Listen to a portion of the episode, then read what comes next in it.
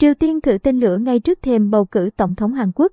Nolodio, Hàn Quốc và Nhật Bản cùng khẳng định Triều Tiên vừa phóng ít nhất một tên lửa đạn đạo về phía đông vào hôm nay mùng 5 tháng 3. Cụ thể, thông tin trên được tham mưu trưởng Liên quân Hàn Quốc và văn phòng Thủ tướng Nhật Bản xác nhận, theo tờ Stresam. Đây được cho là cuộc thử nghiệm vũ khí lần thứ 9 của Triều Tiên trong năm nay, lần gần nhất vào ngày 27 tháng 2, khi đó Triều Tiên cho biết họ đã thử nghiệm để phát triển vệ tinh do thám. Quân đội Hàn Quốc cho biết vụ phóng hôm nay được thực hiện tại một địa điểm gần Sunan, nơi có sân bay quốc tế của Bình Nhưỡng.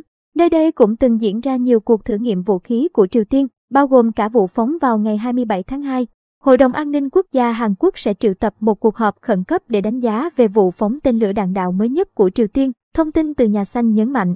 Động thái của Triều Tiên diễn ra đúng vào thời điểm nhạy cảm trong khu vực, khi Hàn Quốc chuẩn bị bầu cử tổng thống mới vào ngày 9 tháng 3 tới. Khi các cuộc đàm phán phi hạt nhân hóa bị đình trệ, Triều Tiên đã liên tiếp tiến hành các vụ thử nghiệm vũ khí, đặc biệt trong tháng 1, tờ Stresam bình luận. Triều Tiên có vẻ lại chuẩn bị phóng tiếp một vệ tinh do thám.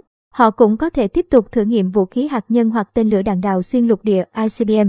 Các chuyên gia cho rằng Bình Nhưỡng có thể nhân kỷ niệm 110 năm ngày sinh của cố lãnh đạo Kim Nhật Thành ngày 15 tháng 4.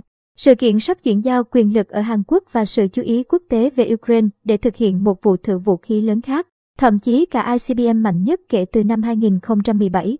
Mới đây, ứng cử viên hàng đầu trong cuộc chạy đua vào nhà xanh, ông Yoon suk yeol cảnh báo rằng Triều Tiên có thể coi cuộc khủng hoảng Ukraine là cơ hội để tung ra các hành động của mình.